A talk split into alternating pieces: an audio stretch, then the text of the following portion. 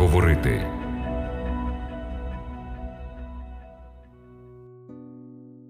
Дорогі радіослухачі, вітаю вас! Я щиро радий нашій зустрічі в програмі Біблія продовжує говорити на хвилях Радіо Голос Надії. Темою нашого дослідження сьогодні буде дев'ята заповідь із закону Божого. Уявіть собі таку сцену: вас звинуватили в злочині, якого ви не скоювали. Представлені докази обвинувачення були несуттєвими. В момент засідання суду до залу зненацька заходить чоловік, який запевняє, що він є свідком, так би мовити, злочину, якого ви здійснили. Його запитують, чи він обіцяє говорити правду, тільки правду і нічого крім правди. Так відповідає він з гідністю, після чого впевнено сідає на лаву свідків. Але чоловік, що претендує на те, що він очевидець, передає судді справжній потік нахабної брехні, і йому вдається переконати присяжних у вашій вині, а вони вважають своїм обов'язком засудити вас. На що перетворилося б життя, якби не існувало законів проти фальшивого свідчення? Століттями цивілізовані народи вважали порушення клятви тяжким злочином. Покарання варіювалися від штрафів, позбавлення цивільних прав до ампутації носа, вух і навіть смертної кари. На підставі авторитету стародавнього римського закону, написаного на 12 таблицях, винних у порушенні клятви скидали зі скелі вниз головою. Великий закон любові, 10 заповідей, стоїть в основі всіх законів проти клятвопорушення. Бог любові і безмежної мудрості дав 10 заповідей як дар божественного керівництва для здобуття миру, щастя і гармонії. Якщо ми дозволимо йому працювати над нашим серцем, він допоможе нам виконувати його закон. Апостол Павло в посланні до Филип'ян у другому розділі написав: бо то Бог викликає у вас і хотіння, і чин за доброю волею своєю. В дев'ятій заповіді написано: не свідкуй неправдиво на свого ближнього. Вона записана в 20 розділі книги Вихід в 16 вірші. З якою метою Бог дав цю заповідь, щоби спонукати людей говорити правду, захищати репутацію і життя без цієї заповіді, істина була би піддана великій небезпеці. Щоби запобігти порушення цієї заповіді, Бог встановив певне правило, яке вимагало підтвердження показань декількома свідками. В книзі повторення закону написано в 19 розділі наступне: не стане один свідок на кого для всякої провини і для всякого гріха у кожнім гріху, що згрішить, на слова двох свідків або на слова трьох свідків відбудеться справа. Господь висловив вирок і проти порушників закону. У 19 розділі книги повторення закону написано: і судді добре дослідять. А ось свідок неправдивий, той свідок неправду говорив на брата свого, то зробити йому так, як він замишляв був зробити своєму братові, і вигубиш зло з посеред себе. Бог встановив, що клятвопорушення є порушенням закону. Будь-який уряд, що поважає права людини, включає цей закон у звіт законів своєї держави. Постає досить серйозне запитання: а чи записаний цей закон в серцях людей? Закон не свідкує неправдиво на свого ближнього, включений у законодавство нашої країни. А що ж насправді відбувається в шостому розділі книги приповістей цар Соломон перерахував сім особливих характеристик, які ненавидить Бог. Оцих шість ненавидить Господь, а ці сім то гедота душі його, очі пишні, брехливий язик і руки, що кров не повинно лють, серце, що плекає злочинні думки, ноги, що сквапно біжать на лихе, свідок брехливий, що брехні роздмухує, і хто розсіває сверки між братів. Це суперечить Божій природі. Він відкрив свій характер в законі десяти заповідей. Давати фальшиве свідчення абсолютно чуже його характеру. Біблія говорить, що Бог то істина, і він не може обманювати. Вона також заявляє, що Бог є любов, безумовна і жертовна любов, лже свідками рухає егоїстична, повна самопіднесення любов. У їх понятті особисті цілі і бажання виправдовують засоби, використані для їхнього досягнення. Наша поведінка і слова виявляють глибини нашого духовного життя. В Євангелії від Матфія, в 12 розділі записані слова, що були сказані Христом: бо чим серце наповнене, те говорять уста. Добра людина з доброго скарбу добре виносить, а лукава людина з оскарбу лихого виносить лихе. Кажу ж вам, що за кожне слово пусте, яке скажуть люди, дадуть вони відповідь судного дня, бо зо слів своїх будеш виправданий, і за слів своїх будеш засуджений. Ці слова проголосив Ісус, і записані вони в Євангелії від Матфія в 12 розділі. Обманливий язик роздирає суспільства, знищує довіру і руйнує відносини. Уста, що говорять неправду, виявляють егоїстичну природу диявола і обманюють самих себе. Христос сказав, що ж виходить із уст, те походить із серця, і воно опоганює людину, бо з серця виходять лихі думки, душогубство, перелюби, розпуста, крадіжка, неправдиві засвідчення, богозневага. Оце те, що людину опоганює. Ці слова записані в 15 розділі Євангелії від Матвія. У біблійні часи неправдиве свідчення суворо каралося. Порушника бичували і кидали в темницю. Іноді звинуваченого засуджували до смертної кари. І все ж лжесвідчення не було проблемою тільки минулого. Відкрийте сьогодні будь-яку газету або програму новин, і ви станете свідками обману. І в той час, коли нашу увагу привертають тяжкі злочини, чи не проходимо ми спокійно повз власну провину в порушенні дев'ятої заповіді. Що я хочу сказати цим? Гріх лжесвідчення частіше виявляється в звичайних розмовах ніж у судових палатах. Щоденні випадки поширення чуток і пліток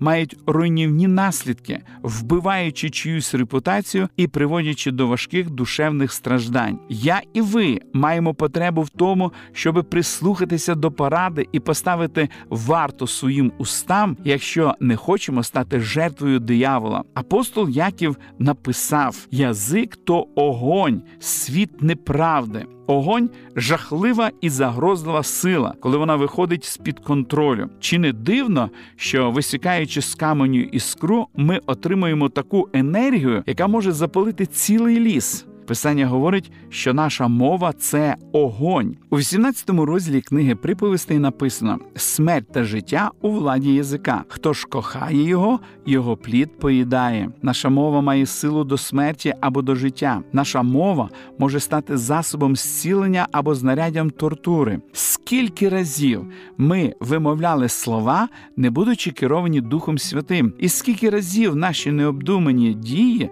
розпалювали огонь, що виходить з під контролю. Скільки разів ми спалювали чиюсь репутацію, байдуже критикуючи або поширюючи чутки. Зверніть увагу на декілька настанов святого письма: не будеш розносити неправдивих поголосок, не покладеш руки своєї з несправедливим, щоб бути свідком неправди. Книга Вихід, 23 розділ. Наступний вірш: не будеш ходити пліткарем серед народу свого, не будеш наставати на життя свого ближнього. Я Господь. Книга Левит, 19 розділ. Коли ми говоримо неправду і розпускаємо чутки, що ганьблять чиюсь репутацію, ми виявляємо дух сатани. Біблія стверджує, що погано роблять і ті, хто схиляє вухо, щоби слухати плітки і чутки. Лиходій слухається уст безбожних, слухає неправдомов язика лиходійного.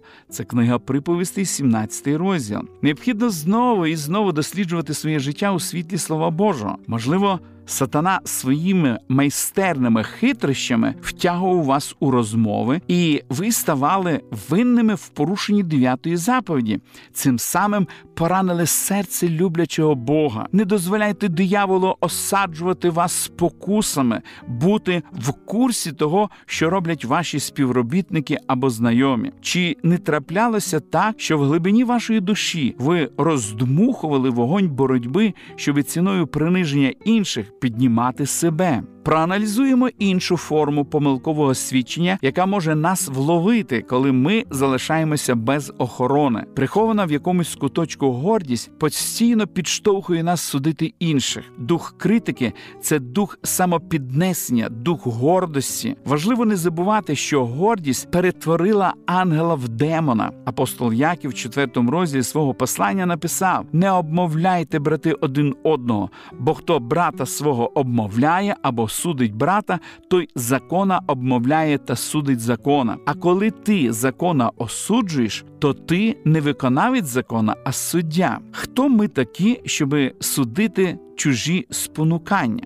Тільки Бог може правильно судити, тому що тільки Він знає серце. Коли ми судимо когось, приписуючи йому уявні нами спонукання, про яких ми не знаємо, чи існують вони, ми порушуємо дев'яту заповідь навмисно. Слово Боже говорить: їхній язик смертоносна стріла. Він оману говорить, устами своїми говорить і з ближнім про мир, а внутрі своєму кладе свою засідку. Чи ж за це я їх не покараю, говорить Господь? Хіба ж над народом, як цей, не помститься душа моя? Ці слова записані в книзі Прока Єремії в 9 розділі. А псалмист проголосив наступні слова: вони полюбили неправду, благословляють своїми устами в своєму ж нутрі проклинають. Ці місця писання ясно показують, що лицемірство є лжесвідченням. Говорити лестощі в обличчя людини і в той же час наговорювати, критикувати і пліткувати за спиною це обман. Наша поведінка говорить, що слова, сказані людині в обличчя, були обманом. Культура наших днів згладжує тяжкість обманом називаючи його перебільшенням, невинною брехнею, необхідною брехнею. Деякі пліткарі намагаються приховати пристрасть до пліток під маскою зацікавленості іншою особистістю, яка нібито просить поради або потребує молитви. Інші ж отримують задоволення, знищуючи людей поширенням сенсаційних необґрунтованих чуток, почутих ними, незалежно від того було наше помилкове свідчення усвідомленим чи ні, ми вимовляємо тяжкі руйнівні слова наскільки серйозне порушення дев'ятої заповіді, настільки, що може зруйнувати життя інших і перешкодити нам потрапити на небо. Зверніть увагу на слова, що записані в 21 розділі книги об'явлення, і не ввійде до нього ніщо нечисте, ані той, хто чинить гедоту і неправду, але тільки ті, хто записаний у книзі життя агенця. Переможець наслідить усе, і я буду Богом для нього, а він мені буде за сина а лякливим, і невірним, і мерзким, і душогубам, і розпусникам, і чарівникам, і ідолянам, і всім неправдомовцям їхня частина в озері, що горить огнем та сіркою, а це друга смерть. Пам'ятайте обітницю Ісуса, що записана в 22 розділі книги об'явлення. Ото незабаром приходжу, і зо мною заплата моя, щоби кожному віддати згідно з ділами Його. Я Альфа і Омега перший і останній початок і кінець, блаженні, хто виперешати свої, щоб мати право на дерево життя і увійти брамами в місто. А поза ним будуть пси, і чарівники, і розпусники, і душогуби, і ідоляни, і кожен, хто любить та чинить неправду. Можливо, ви здивовані тим, що виявили себе винним у лжесвідченні. Чи не траплялося з вами такого, як це бувало зі мною, що озираючись на назад, ви червоніли, згадуючи сказані вами нестримні слова. Якщо ми будемо чесні самі з собою, тоді не будемо червоніти від сорому при спогаді наших минулих розмов. Але ми не повинні впадати у вічі від почуття гріха. Покаяння і молитва допоможуть нам прийняти благодать. Коли ми приймаємо Христа як особистого Спасителя, коли підкоряємося Його волі і дозволяємо Богові вписати Його заповіді в наші серця, тоді в нас починається відродження. Наша перемога починається з того, що ми усвідомлюємо своє безсилля врятуватися самим і розуміємо, що спасаємося благодаттю через віру. Нам потрібно навчитися повністю покладатися на Ісуса, усвідомлюючи, що без Христа ми не можемо робити нічого, а з Його допомогою ми можемо все, тому що Він зміцнює нас у немощах наших. Благодаті Його досить для всіх нас. Закон Божих заповідей є відображенням Його люблячого характеру характеру. Ісус прийшов виконати закон і виконав його досконало. Він і сьогодні говорить: любов не чинить зла ближньому, тож любов виконання закону. Приходьте щодня перед Бога і просіть, щоб Він вилив духом своїм свою любов у ваші серця. Він зробить вас здібними виконувати Його волю і вшановувати Його закон. Завдяки Його силі ви не будете більше свідчити неправдиво на свого ближнього. Ми продовжимо дослідження святого Писання в наших подальших передачах.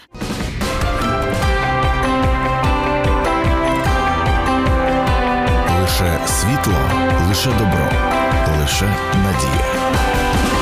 Радіо голос надії.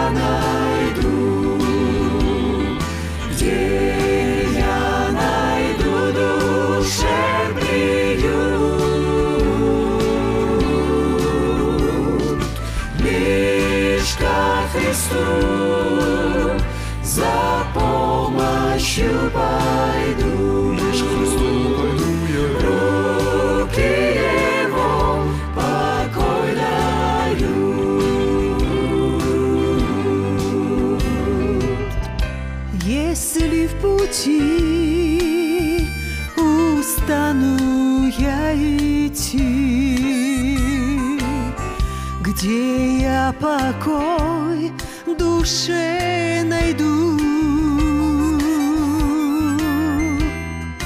Если друзья изменят мне пути,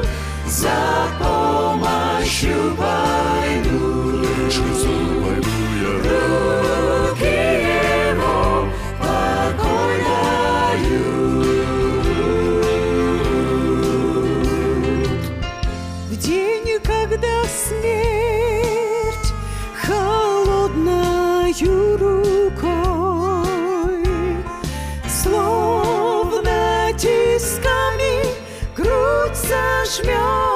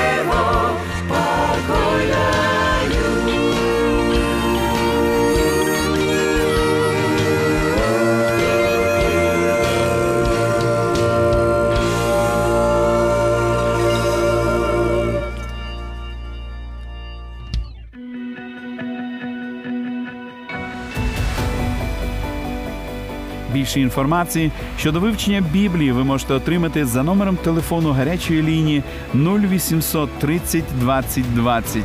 А я прощаюсь з вами до наступної зустрічі.